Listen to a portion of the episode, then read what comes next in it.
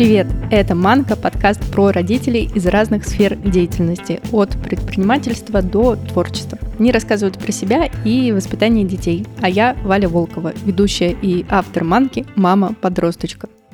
Ну что, наконец-то рассказываю вам, чем занимаюсь последние месяцы, кроме подкаста. В одном из трейлеров я как-то делилась, что был такой момент, что я вообще не понимала, чем заниматься дальше. Я тогда уволилась, моя учеба в вышке подходила к концу, на работу никуда не брали, куда я хотела, вот туда не брали. Плюс я пробовала запустить свой проект по ментальному здоровью для мам, но так ничего не запустила. И вот сижу, думаю, что же вообще делать дальше. И вот на самом деле это был тот момент, когда я очень устала от бесконечных отказов на свое резюме и просто начала смотреть в сторону продаж чего-нибудь на маркетплейсах.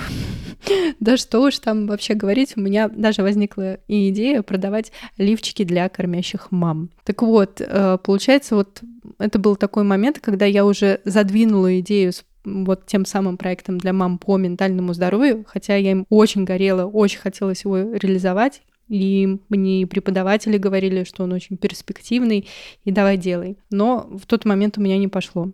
Так вот, когда я сижу и думаю, чем же заняться дальше, и мониторю маркетплейсы на наличие лифчиков для кормящих мам, и что меня там ожидает в ближайшей перспективе, мне пишет девушка Ира. И послушайте ее историю. Всем привет, меня зовут Ира, я мама Леонардо, ему 1 год и 7 месяцев. С Манкой я познакомилась в феврале 23 года, тогда я по 2-3 часа в день гуляла в парке с коляской, и подкасты были моим единственным спасением, чтобы не скучать. Манка зацепила с первого выпуска. Очень крутые гости, очень грамотные вопросы, а главное, ощущалось, что подкаст делается с душой, такой живой и искренней. Еще тогда в голове возникла мысль написать Вале и предложить сделать какой-нибудь классный продукт для молодых мам. Но тогда я решила, что пока не готова ввязываться в еще одну активность, да и писать незнакомому человеку о сотрудничестве выглядело странной и смелой идеей. В июне Валя выкладывает пост в Телеграм, где рассказывает о себе, про свою историю, говорит, что движется вперед, хоть порой это движение напоминает шаг вперед и 3 назад. И в конце пишет такую фразу: «Идем вместе». И тут меня триггернуло. Я понимаю, что надо написать, рассказать о своей идее. Отправляю Вале огромное текстовое сообщение, где рассказываю все, что накопилось в голове за это время. И какой я получаю ответ? Что Валя как раз прорабатывает похожую идею. Совпадение? Похоже, да, чудеса случаются. Мы созваниваемся в Zoom, и уже в этом первом созвоне становится понятно, что сработаемся. Это, знаете, как найти своего человека, который смотрит в ту же сторону, только еще и обладает навыками, которых у тебя нет. По-моему, идеально. А еще мы словно вытащили выигрышный лотерейный билет. Нам очень повезло быстро найти грамотного эксперта-психолога, с которым мы записали наш первый курс. Я очень верю в успешность этого проекта, что вместе у нас получится создавать классные продукты для молодых мам, потому что мы сами мамы и знаем, чего порой не хватает для счастливого материнства. Вот так с Ирой у нас все и закрутилось. Я не знаю, магия, вселенная, совпадение, вот реально, может быть, вообще все вместе сразу. Но вот факт, что я тогда почти свернула с вот этой дороги, где и был этот проект для мам, а Ира пришла и вернула в него. И в этом очень много счастья, много веры, что у нас все получится. И сегодняшняя гостья Манки тоже делает свой продукт, и она тоже делает его не одна. Когда-то к ней пришла с одной идеей ее коллега, и они ее взяли и реализовали. Анфиса Савченко, соосновательница «Пурпура», магазина и медиа о сексе. В этот раз без спойлеров, о чем мы болтали с Анфисой, просто слушаем, что говорит об Анфисе ее дочка, и начинаем. Лис, что мама делает лучше, чем другие? Рисует со мной. А какая мама у тебя? Теплая. Анфиса, привет. Привет.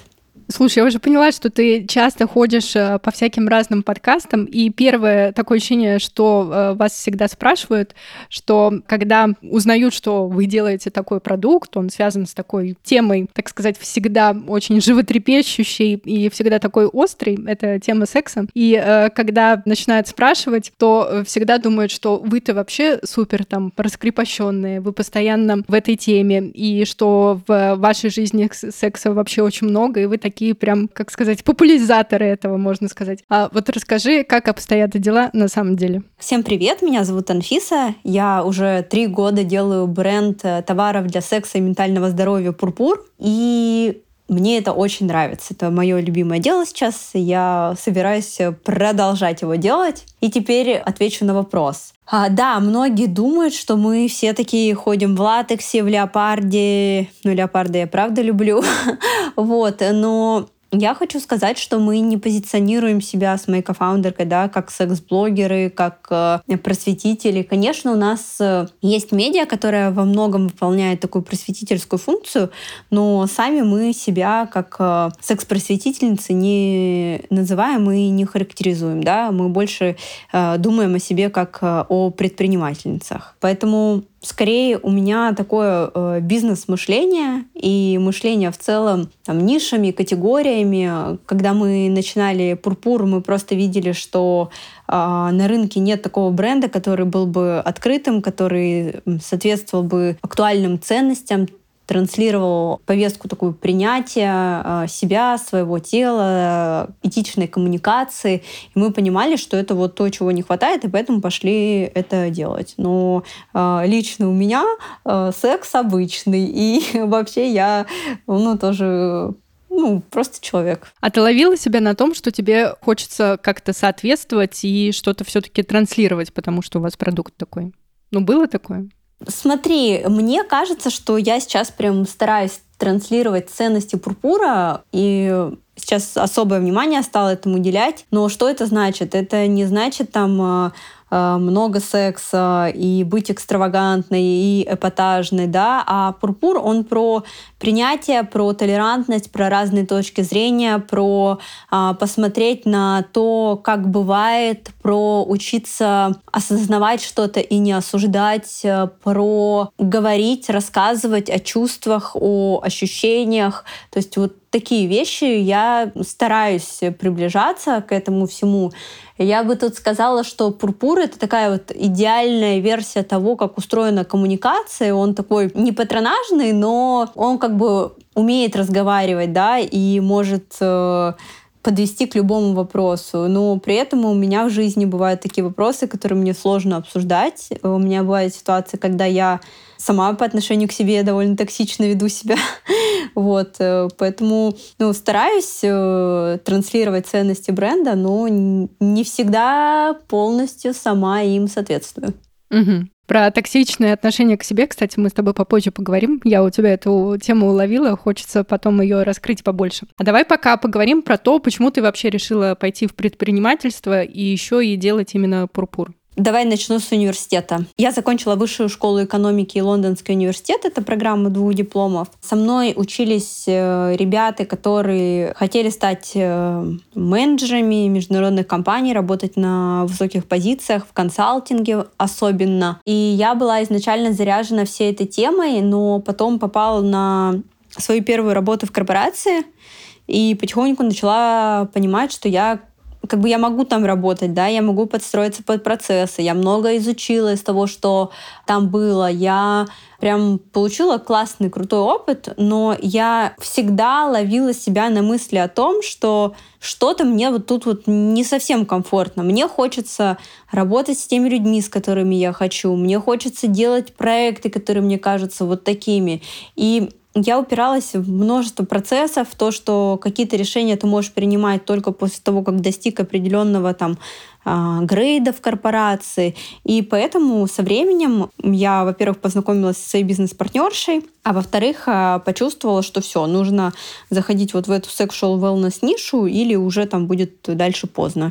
И вот так вот совпало знакомство с партнершей плюс осознание ниши, и все, я ушла в предпринимательство. Угу. То есть у вас произошел такой коннект. Я читала, что Лена была где-то за границей, она там увидела бренд, который очень себя классно позиционировал, что как раз-таки у нас на российском рынке не было. И вы подумали, что, блин, а классно, почему такое не сделать у нас здесь? Ну да, история похожая. Мы в целом, Лена действительно жила много лет за границей, это моя кофаундерка.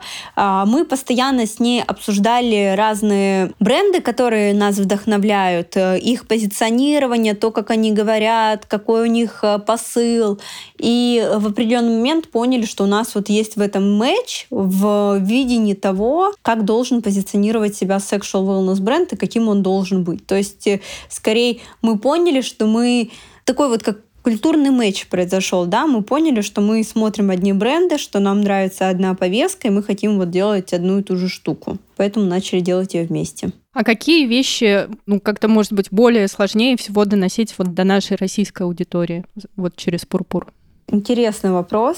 Мне кажется, что у нас в Пурпуре пока что такая аудитория сформировалась, я бы сказала, довольно камерная, которой очень откликается наша повестка, поэтому в целом наши подписчики, наши клиенты — это люди, которые очень хорошо осведомлены о своем ментальном состоянии, которые ходят на психотерапию, которые читают часто какие-то научно-доказательные статьи. Ну, то есть мы пока, я бы сказала, еще только идем в то направление, когда нас уже считают широкие массы, да, поэтому пытаюсь вспомнить, что же у нас такое. Мне кажется, у нас была одна коллаборация, мы делали совместный проект с брендом Beauty Sleep. А, подушки вот эти, да? Да, с подушками мы делали материал, и там вот от аккаунта подушек, получается, наших партнеров пришли люди, которые не видели Пурпур, и какие-то вещи их определенно начали триггерить. Там, например, то, что мы используем феминитивы. Почему-то вот всегда, я не знаю, что бы ты ни делал, что бы ты ни писал, о чем бы ты ни писал, когда видят феминитивы, то все видят только их, да, не посыл, который указан за этим. Ну, вот такие вещи какие-то, они мелькали. А так прям, что прям сложно донести, даже не скажу. Такого, наверное, нет. В целом, пока у нас все наши посты довольно хорошо заходят, и то, о чем мы говорим, часто у многих откликается. А я как раз с тобой познакомилась через какой-то подкаст, я уже не помню, что я слушала, но вы периодически куда-то ходите и рассказываете про то, как вы двигаете Пурпур. И я как раз и зашла на сайт, и вот первый раз увидела концепцию ваших игр для взрослых. Это вот такие карточные игры. И я подумала, блин, офигеть, какая классная тема. И причем, ну, игра там про секс, когда играют двое, это более такая понятная история на раскрепощение. Но мне так зашла игра, которая называется у вас «Семья», и в которую можно, оказывается, играть даже со взрослыми детьми. И я так понимаю, она вот тоже, чтобы узнать друг друга получше, чтобы какие-то темы затронуть глубже. Вот интересно, как вам пришла вообще идея такой игры? И вот что по ней вообще говорят ваша аудитория, что она раскрывает? Да, спасибо, что отмечаешь эту игру. Нам она тоже очень нравится. Мы ее задумали в тот момент, когда возникла довольно большая политическая турбулентность. У нас в этот момент появилось ощущение, что очень много напряжения появилось в семейных отношениях. Определенно было сложно обсуждать повестку и всю ситуацию. И нам хотелось сделать что-то такое, что поможет людям понимать, что все-таки они семья. И есть какие-то вещи, хоть и отличные, которые их сближают, какие-то особенности, какие-то воспоминания, что-то такое. Ну, то есть, чтобы почувствовать такую поддержку, тепло, семейность, чтобы разговор не сводился к конфликтным темам, а скорее к сближающим как раз. И потом, когда у тебя есть вот это вот ощущение, мне кажется, такой семейной наполненности, когда ты понимаешь, что все равно у вас много чего объединяет, там, я не знаю, рецепт шашлыков, которые вы можете все время и любите есть всей семьей, то при обсуждении других тем тебе сложнее скатиться в какую-то там ненависть и хейт, да, ты держишься за какие-то теплые вещи. Ну, вот в размышлениях об этом пришла идея этой игры, и мы ее сделали. Можешь парочку вопросов закинуть из этой игры? О чем она? Хорошая идея. Так, сейчас, подожди секундочку, если честно, я плохо на память помню вопросы, поэтому я взяла игру. Так, назовите 3 качества, которые восхищают вас в ваших родителях. Угу. Если бы можно было выбрать возраст и жить в нем 100 лет, то какой выбрали бы вы? Клево. Поделитесь, как вы пережили непростой момент семейной жизни. Так, давай еще парочку. Как вы узнали, что ждете ребенка? Что вы почувствовали? Ух ты! Как вы видите свою идеальную старость? Где бы вы жили? Ну, здорово. То есть это реально такой формат для таких семейных посиделок, теплых. Да. Именно так. Мне кажется, мы много фотографий получаем, как люди играют в нашу игру «Семья» на пикниках, в каких-то семейных роуд-трипах, в путешествиях, в самолете, на застольях, конечно же. Недавно пришел отзыв, очень прикольный. Он нас всех поразил, мы его выложили в Инстаграм. Вовлеклись все, даже выключили телевизор. В таком стиле он был. Мы думали, мы круче, чем телевизор. Это на самом деле очень важно, потому что часто бывает такое, что работает телевизор, вроде как что-то есть, какой-то фон, и ты непонятно, нет вот этого ощущения того, что ты прям в моменте, ничего не отвлекает, и вы ведете диалог. Поэтому мы очень порадовались всей командой. Но я так понимаю, что все-таки, допустим, с подростками не надо в нее играть, потому что там есть какие-то такие вопросы, которые не для подростков. Мы в целом не позиционируем наши игры как... В общем, мы везде пишем 18+, да, потому что у нас есть игры, в том числе, которые действительно 18+. В принципе, игра «Семья», в ней нет категории секса, но... Интереснее все-таки в нее играть взрослым детям уже, да, чтобы как-то по-другому взглянуть на своих родителей, по-другому познакомиться с ними, узнать что-то новое и поделиться чем-то своим, наверное, уже своим взрослым опытом, да, не совсем детским.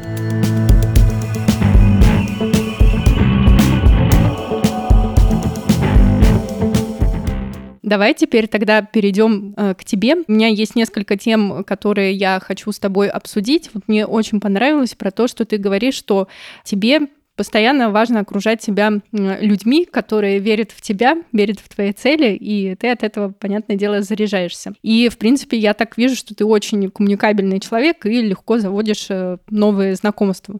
Вот поделись, пожалуйста, что ты делаешь, чтобы заводить эти знакомства и поддерживать это общение, чтобы оно как раз тебя наполняло. Спасибо. Я действительно считаю себя коммуникабельным человеком. Знакомство у меня происходит в разных обстоятельствах. Часто сейчас, поскольку я мама, это связано с моими детьми. Я знакомлюсь на детских площадках с другими мамами. Бывает, что я знакомлюсь в кафе. Как правило, это происходит случайно. Там кто-то пьет кофе, кто-то сделал комплимент по поводу лука, кто-то, я увидела, что выбирает какой-то напиток, подсказал, например, да. То есть разные обстоятельства. Это если о том, как я завожу знакомства. Из таких каких-то лайфхаков я пользуюсь разными сообществами, еще приложениями, где там есть такая функция, называется «Random кофе». Случайный кофе со случайным человеком. Вот у меня часто бывают такие встречи. Я предпочитаю именно офлайн встречи, потому что онлайна в моей жизни довольно много. Встречаюсь со случайными людьми. А что касается окружать себя людьми, которые вдохновляют, поддерживают, да, я не могу сказать, что у меня сейчас прям... Не знаю, у меня из вопроса просто показалось, что у меня есть я, да, и вокруг меня такие чирлидеры, которые меня поддерживают. Ну, на самом деле не совсем так. Я думаю, что я тоже достаточно много поддерживаю своих друзей. В целом сейчас стараюсь формировать свою внутреннюю опору, больше быть чирлидером для себя самой, да, верить в себя. Но определенно у меня в жизни есть люди, которые действительно меня поддерживают и хвалят мои идеи, хвалят мои задумки. И это мотивирует меня действовать и делать, и не отказываться от своих идей, да. Рассказываю, почему. Я вообще, мне кажется, сейчас в такой фазе радикального отторжения критики. Ну, потому что я в Инстаграме своем писала, мне кажется, критика не несет ничего позитивного, она, да, останавливает тебя от действий, а конструктивный фидбэк, он помогает тебе понять, что еще можно сделать лучше, да. Это круто. Ты можешь сделать лучше, и все будет еще успешней. Но у меня основные чирлидеры моей жизни, наверное, это мой муж.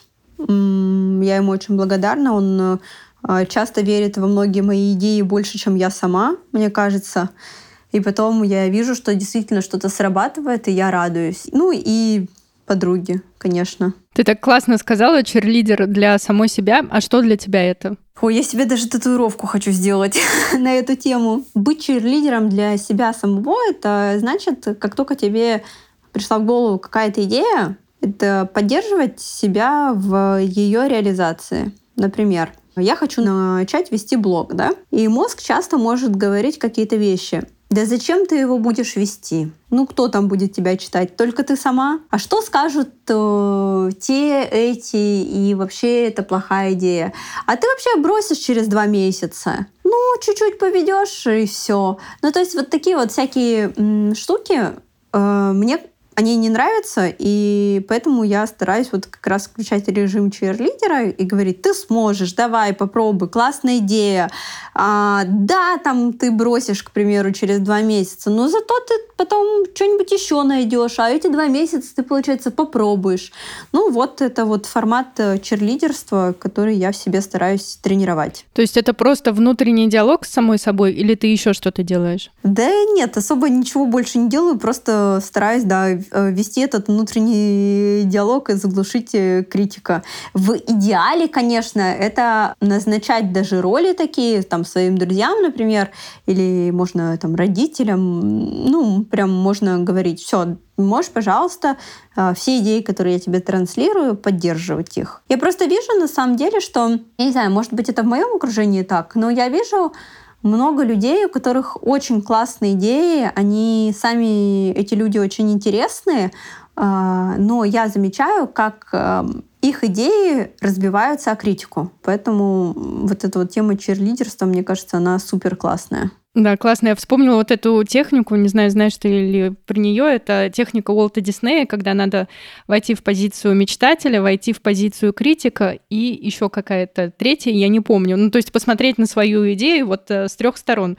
Критик-мечтатель, третий слушатель, потом напишите, пожалуйста, я не помню. А тут, получается, критика ты пропускаешь и сразу идешь в мечтателя, и там как раз полностью себя тестируешь на этом. Интересно. Да, понятно. Я не призываю, наверное, и сама не действую так, что вообще там не оценивать свои идеи, да, через перспективу трезвости, но я просто вижу, что, ну, например, мне кажется, тут можно привести пример воронки. И, к примеру, если ты попробовал 100 дел делать, да, 8 по итогу ты сделал, и одно у тебя начало хорошо получаться, и во что-то превратилось. И это круто. И вот ты вот можешь делать вот это одно классное дело хорошо.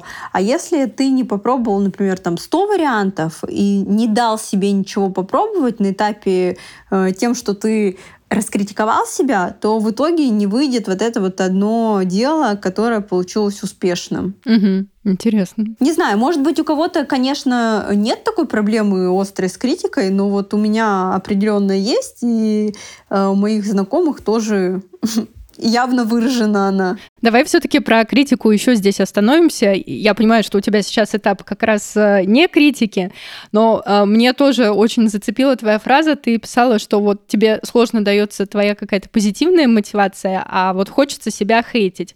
И мне кажется, слушатели, многие могут узнать тебя в каких-то вещах. Вот если говорить про топ-3 какого-то хейта себя, вот за что ты чаще всего можешь себя как-то поругать? Да за все. Это очень много мелких вещей. Например, вот опоздала я сейчас на подкаст, потому что... Ну, ты не сильно опоздала, вообще не сильно. На 10 минут, но для меня это я прям... Обычно я прям такая, блин, я опоздала, ну почему ты такая безответственная, как можно было так распланировать свой день, плохо. Вот, я начинаю себя критиковать. Потом моя любимая тема — это... Блин, тебе уже скоро 30 лет, ты еще не купила себе большую квартиру, и нужно было лучше учиться, может быть, нужно было работать все-таки в корпорации, больше ценить возможность работы в корпорации. Или, например, блин, ты делаешь свой бизнес, но у тебя такая роль, она очень абстрактная во многом, там очень мало критериев успеха, но тем не менее ты ее делаешь плохо, могла бы сделать еще А, Б и С. Ну, вот примерно вот так выглядит мой процесс критики. Я считаю, что, я думаю, что он мне не приносит пользы, да. И другой вопрос, что я могла бы себе дать конструктивный фидбэк. Я там говорю, Анфиса, ты знала, что у тебя там произошла задержка уже, тебе можно было подумать о том, чтобы все дела в целом заранее отложить на 10 минут. Там, к примеру, да, это какое-то конструктивное предложение. Или там... Да, ты могла бы построить суперкарьеру в корпорации, возможно, это было бы безопасно для тебя. Но, скорее всего, ты была бы менее счастлива. Ты сейчас счастлива, потому что ты выбираешь, какие задачи тебе делать, с какими людьми тебе работать. Да, ты пока не заработала миллион, но давай придумаем, какой проект сейчас прям реализовать, чтобы начать двигаться в этом направлении. Ну, то есть это... более здоровый диалог с самой собой. Но я это тоже логически понимаю, но все равно очень легко скатиться в критику себя. Это какая-то, я не знаю, такая... для меня, по крайней мере, интуитивная штука. Я прям иногда как впаду в нее, так и начинаю там копаться, потом такая, все, стоп, иду погулять и стараюсь на какое-то конструктивное русло уже настроиться. И это действительно начинает помогать. То есть, когда я там даю себе, какие-то дружественные рекомендации, да, как справиться с чем-то, то становится как-то легче. Я не чувствую себя при этом плохо. Я просто чувствую, что я действительно могу что-то изменить, что мне там не нравится, например. Сделать шаг в сторону того, чего мне хочется. Знаешь, у меня волна критики просто накрывает меня перед каждым днем рождения. У меня, знаешь, за неделю начинает накатывать, и вот есть этот, я называю его реально судный день, перед днем рождения, когда я смотрю на весь прошедший год и понимаю, что вот это я не сделала, а вот здесь я могла сделать, а вот тут мне не хватило смелости, а тут я забоялась. И вот каждый раз я вообще не умею радоваться вот этому празднику. Это же, все-таки хороший праздник, день рождения, ты стала мудрее, взрослее. Но нет, у меня почему-то все время скатывается в то, чтобы все время посмотреть, что мне не удалось. И вроде как я каждый раз настраиваю, что нет, я в этом году смогу, я выделю что-то хорошее. Нет, вот для меня это реально прям очень такая большая проблема. А у тебя скоро день рождения будет? Не, у меня в марте. А, в марте, ты просто день рождения привела в пример. Уже думаешь, да, готовишься к нему. Понимаю тебя. Это, знаешь, как, мне кажется, тоже день рождения или еще Новый год, или еще 1 сентября, вот какие-то вот такие вот поинты, когда там начало учебного года, начало Нового года, начало твоего личного года, когда все подводят итоги. Действительно есть такое, я тебя понимаю. У меня почему-то Новый год не так сильно. Новый год — это все-таки какой-то больше семейный праздник, и мы там с семьей вместе там радуемся, отмечаем. 1 сентября тоже как-то мне нормально. Но вот именно день рождения — это какой-то мощный триггер, и я вот тоже до сих пор не нашла выхода, как вообще из этого выходить, потому что это настолько накрывает, что ты вот просто не можешь из этой волны выбраться. Не можешь порадоваться, да, тому, что у тебя праздник. Да. Согласна. Есть немножко такое. У меня, на самом деле, скоро день рождения будет. Мне будет 30 лет.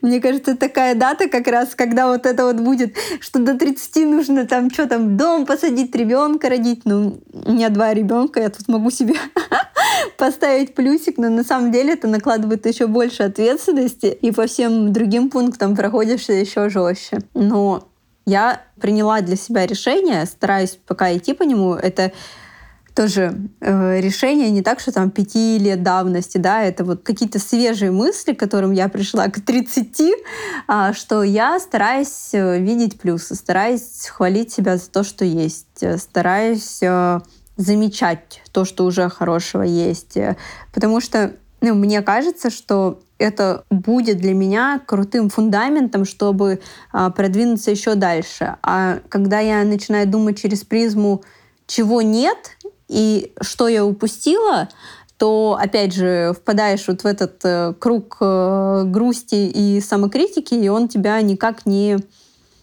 ведет к выполнению твоих задач и целей. То есть это такая критика ради критики. Я тут с одной учебы взяла практику и делаю ее каждый день, и вот мне она как раз-таки помогает фиксировать какую-то победу дня, то есть то, что одна задача там за целый день, но она вот прям самая важная, и я ее взяла и сделала.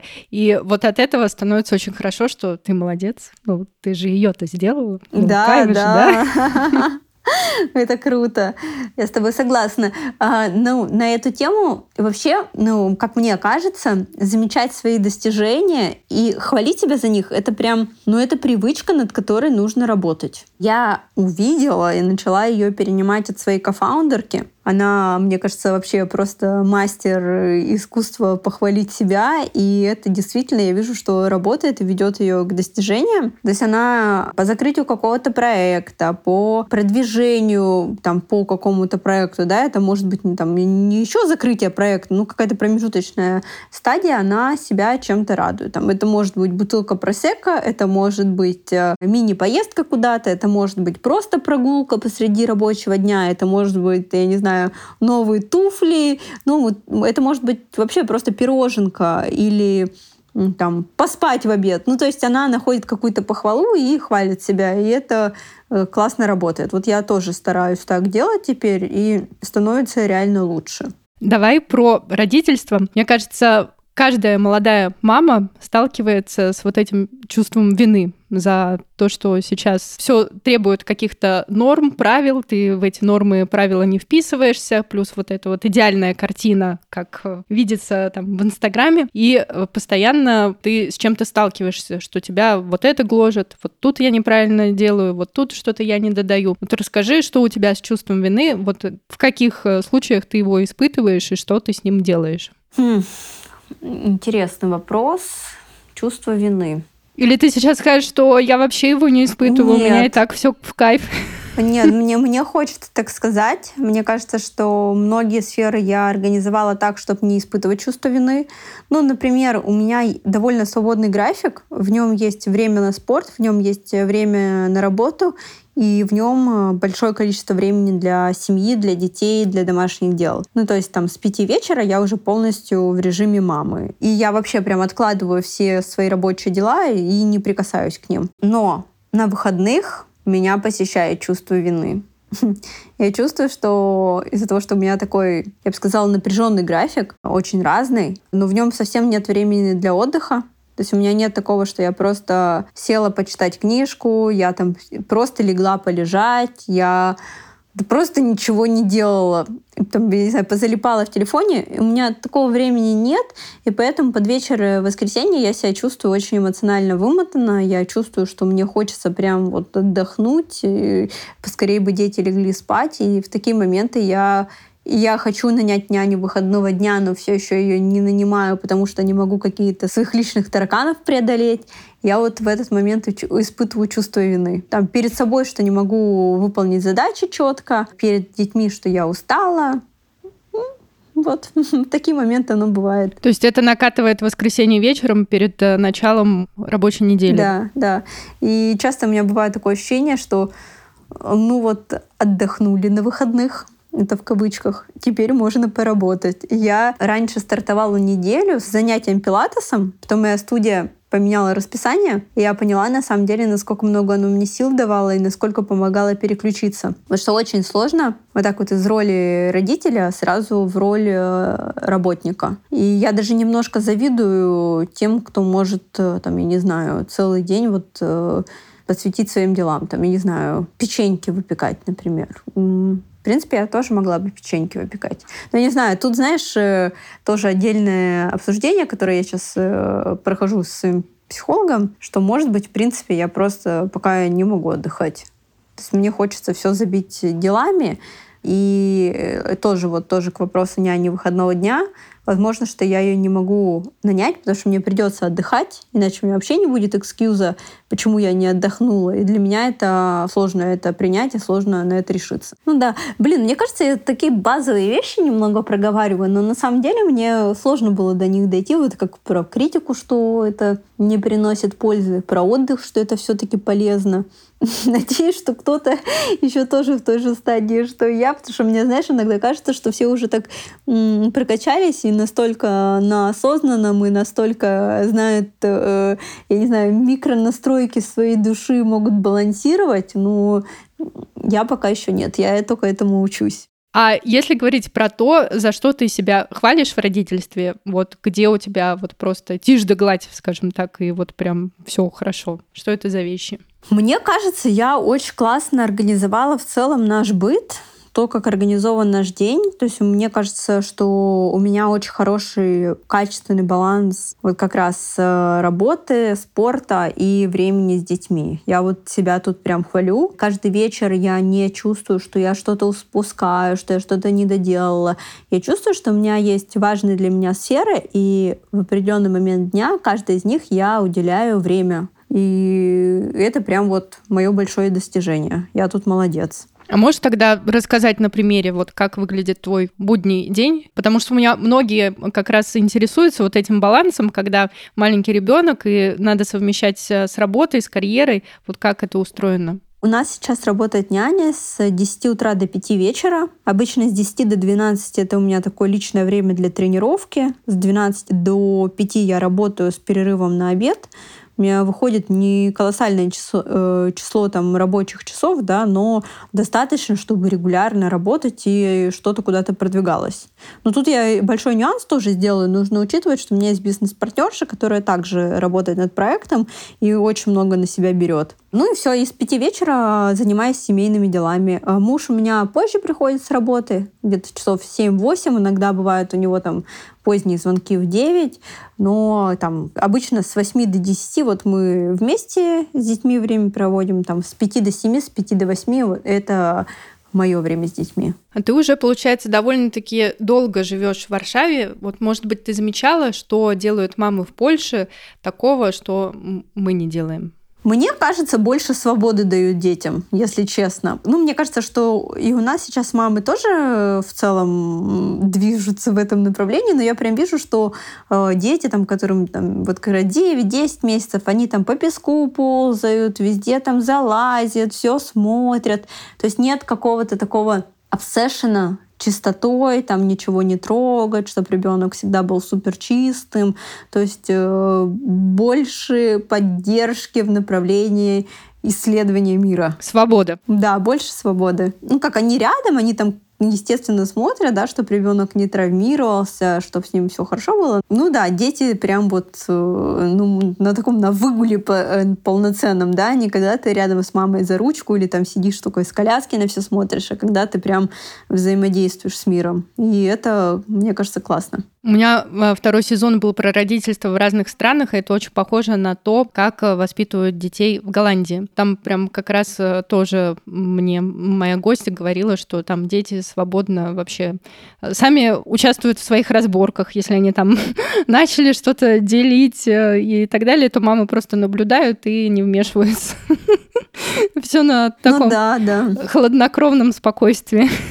А я бы сказала, знаешь как, детство — это же, по сути, во многом вещи, которые мы делаем в детстве, и которые мы учимся делать в детстве, они по факту помогают нам в взрослой жизни. Так же, как и конфликты. Вот там сначала ты там учишься обсуждать, как там лопатку разделить детскую или там грабли, а потом переходишь на следующий уровень, когда ты уже обучился, да, адекватным образом все обсуждать, делиться, взаимодействовать, вот ты переходишь во взрослую жизнь. Поэтому, да, я думаю, что круто не вмешиваться, ну, в разумных пределах тоже, да, когда там, я не знаю, физическое насилие началось, конечно, родители не должны стоять в стороне, но когда это что-то на словах и обсуждение, то нужно, да, научиться самостоятельно вести диалог. Кстати, вот тут сделала заметку, мне кажется, я такая прям немножко Лев Толстой, но по факту мне очень сложно давать свободу и очень сложно, ну вот даже когда ребенок там учится ползать, ходить, пробовать, мне очень сложно давать там по чуть-чуть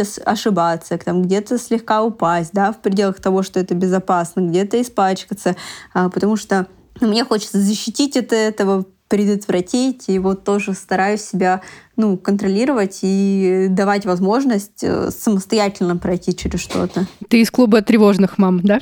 Да нет, я бы не сказала, что из тревожных. Может, контрол-фрик немножко. То есть именно контролировать процесс, чтобы все получалось. Да. Анфиса, еще перед тем, как мы перейдем вот к постоянной рубрике, которая есть в подкасте, хочется тебя спросить про то, как ты вот ставишь цели и идешь к ним. Мне очень понравился пример про то, как ты описывала, как ты восстанавливалась после родов. Вот прям с фотографиями до, после и так далее. И вот это как раз пример, что ты взяла и сделала, и ты написала, что ты все-таки набрала вес, и у тебя были такие сложные моменты, что ты 3 месяца провела с ребенком в больнице, и из-за этого очень сильно набрала, потому что была на бутербродах и шоколаде.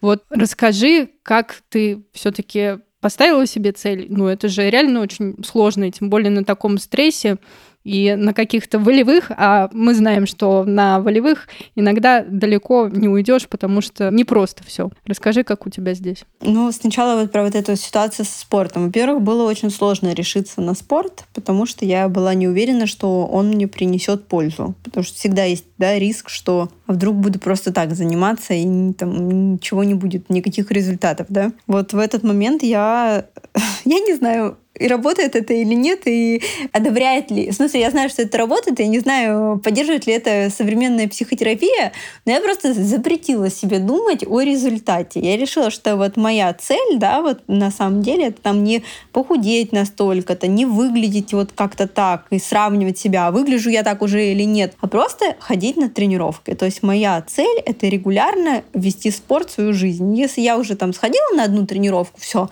я молодец. Не обсуждать с собой, насколько процентов эффективно я потренировалась. А вдруг там вот тогда, когда я уже не могла качать пресс, к примеру, мне надо было еще поднажать. То есть вот в такую рефлексию не уходить и просто ходить на тренировки. То есть вот такой вот у меня метод был. И у меня получилось. То есть я думала только о том, что мне нужно ходить на занятия. Я на самом деле так испанский тоже учила. Я неплохо говорю по-испански. Как я это делала? Я тоже сказала себе, я не пилю себя там за домашние задания, я не отменяю занятия, если я их не сделала. Моя цель — это просто приходить на занятия и заниматься на них, ну, насколько я могу заниматься в текущий момент.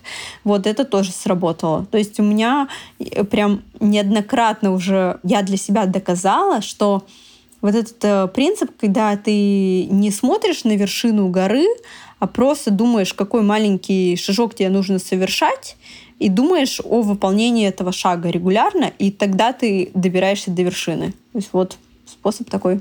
А как ты нашла занятие себе по душе? Потому что спорт, он же бывает разный, и мне кажется, тут еще доля того, чтобы это все-таки тебе было в удовольствие, а не просто там сжав зубы. Ну да, это правда. И заниматься спортом. Это тоже сложно понять вообще, что тебе кайфово и где тебе нравится. О, да, это супер важно, ты правильно говоришь. Если, ну вот, говоря о маленьких кирпичиках, да, если тебе что-то не нравится, то ты, конечно, можешь заставлять себя делать что-то, но я не думаю, что это получится регулярно. То есть в определенный момент, скорее всего, сорвешься и скажешь, да, нахрена я делаю это? Ну, смотри, как я выбирала спорт. Во-первых, я знала, что я хочу делать что-то, где есть люди, Ну, то есть, например, пилатес, да, там групповые занятия. То есть я не хотела на индивидуальный формат. То есть мне важно, чтобы была команда, что все мы сейчас делаем пилатес. Либо тренировки с тренером, потому что у меня есть коммитмент, что меня кто-то ждет, кто-то, опять же, меня чирлидит, говорит, давай еще, ты можешь, ну, мотивирует меня. Вот мне это очень важно. То есть, например, формат онлайн-тренировок, когда я сама собой занимаюсь, сама себя хвалю, ну, мне сложно на него в долгосрочной перспективе закоммититься, опять же, потому что я себя начинаю критиковать, я начинаю думать о том, а вдруг онлайн я недостаточно эффективно тренировалась, а вдруг там то-то, то-то, то-то. Поэтому вот тоже занятие с тренером для меня это частичное перекладывание ответственности за результат на другого человека, да? То есть моя задача как ученика — это прийти и сделать максимум, что я могу. Но вот в долгосрочном плане, куда мы идем, почему мы занимаемся так, почему у нас такой комплекс упражнений, подходит он, не подходит, это ответственность тренера. Ну, вот это мне тоже сильно помогает. Понятно, что если бы у меня не было возможности там ходить на пилатес или заниматься с тренером, я, скорее всего, нашла бы себе что-то другое. Но я там бегала бы в парке, например, или нашла бы какую-нибудь групповую йогу. Ну, что-то другое, да, рассмотрела, но все равно это было бы связано с людьми, это были бы однозначно тренировки, с тем, кто вот берет ответственность за там, правильность выполнения упражнений и за системность. То есть тебе важны две вещи, чтобы были люди, потому что ты такой человек, тебе хочется вот этого общения и какого-то атмосферы, что ты тут не одна пашешь, да. Вообще-то. Да, и второе, это завязка на тренере, который тебя будет дополнительно мотивировать. Угу. Да, именно так.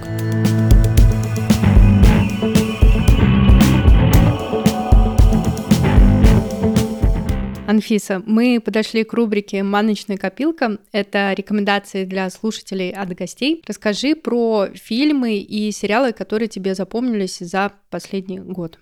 Давай я тебе расскажу, да, свой guilty pleasure сериал, который мало кто знает, что я это смотрю.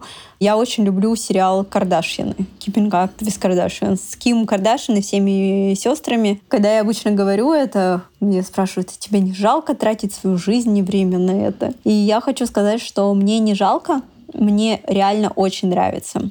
Рассказываю, почему. Во-первых, ну там, может быть, когда-то, да, это было такое лайв-шоу, и все относились к нему несерьезно. Но сейчас, когда я смотрю, я на самом деле очень много инсайтов для себя почерпываю от того, там, например, как подходят к бизнес-делам там, сестры Кардашьян. Ну, вот знаешь, их какое-то отношение, их вайб, что вот про то, что мы с тобой говорили, про хвалить себя, да, про празднование каких-то успехов. То есть у них, казалось бы, ну, настолько уже все успешно, можно вообще расслабиться и все считать какой-то, фигней очередной, на которую меня пригласили.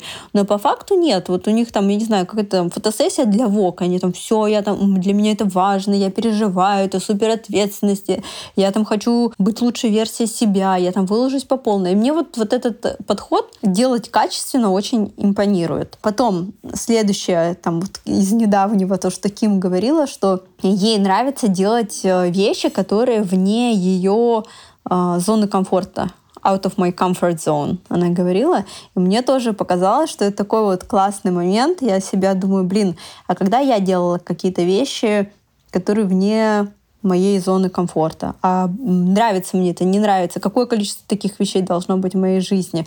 Вот тоже я об этом задумалась. Потом она выступала в бизнес-школе гарвардской, да, рассказывала про Skims, это ее бренд нижнего белья, про то, что они делают, и она там потом всем студентам подарила, получается, товары своего бренда. Я тоже для себя отметила, что, как это круто по факту, да, ты вот так вот пришел куда-то и сделал всех своими бренд-амбассадорами, это тоже прикольно. Рекомендую, мне нравится, я на самом деле в каждой серии для себя вот что-то такое нахожу.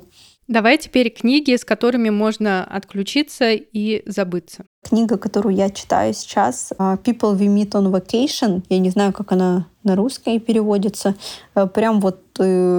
Я бы сказала, что такая идеальная книга, вот как раз отключиться и забыться, и быть на таком chill-релакс-вайбе. Она про отношения между старыми друзьями, которые периодически ездят вместе в отпуск, и там между ними все неоднозначно. И вот такой сюжет вокруг этого вращается. Мне нравится.